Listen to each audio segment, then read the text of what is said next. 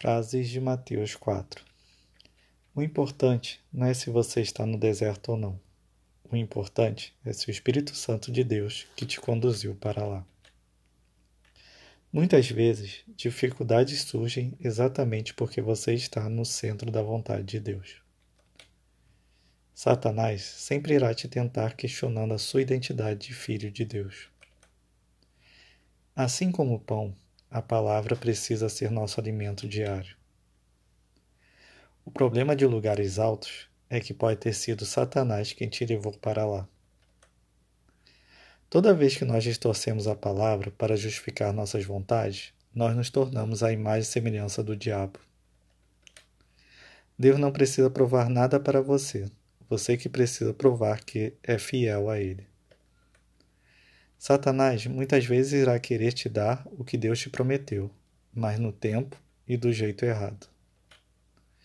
Não vale a pena conquistar o mundo se você tiver que adorar ao diabo para isso.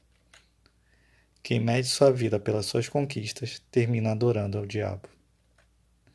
Vigie o seu coração, para que só a Deus ele preste adoração. Quem resiste à tentação, no tempo certo, recebe provisão.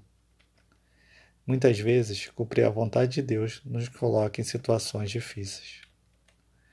Muitas vezes, para cumprirmos o plano de Deus para as nossas vidas, precisamos de abandonar a nossa zona de conforto.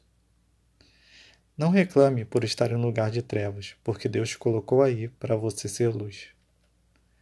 O primeiro passo para se entrar no reino dos céus sempre será o arrependimento. Jesus adora nos encontrar no meio da nossa rotina. Você não precisa entender para o que Jesus está lhe chamando, você só precisa confiar e segui-lo. Toda vez que Deus nos faz um convite, Ele espera que o aceitemos no mesmo instante.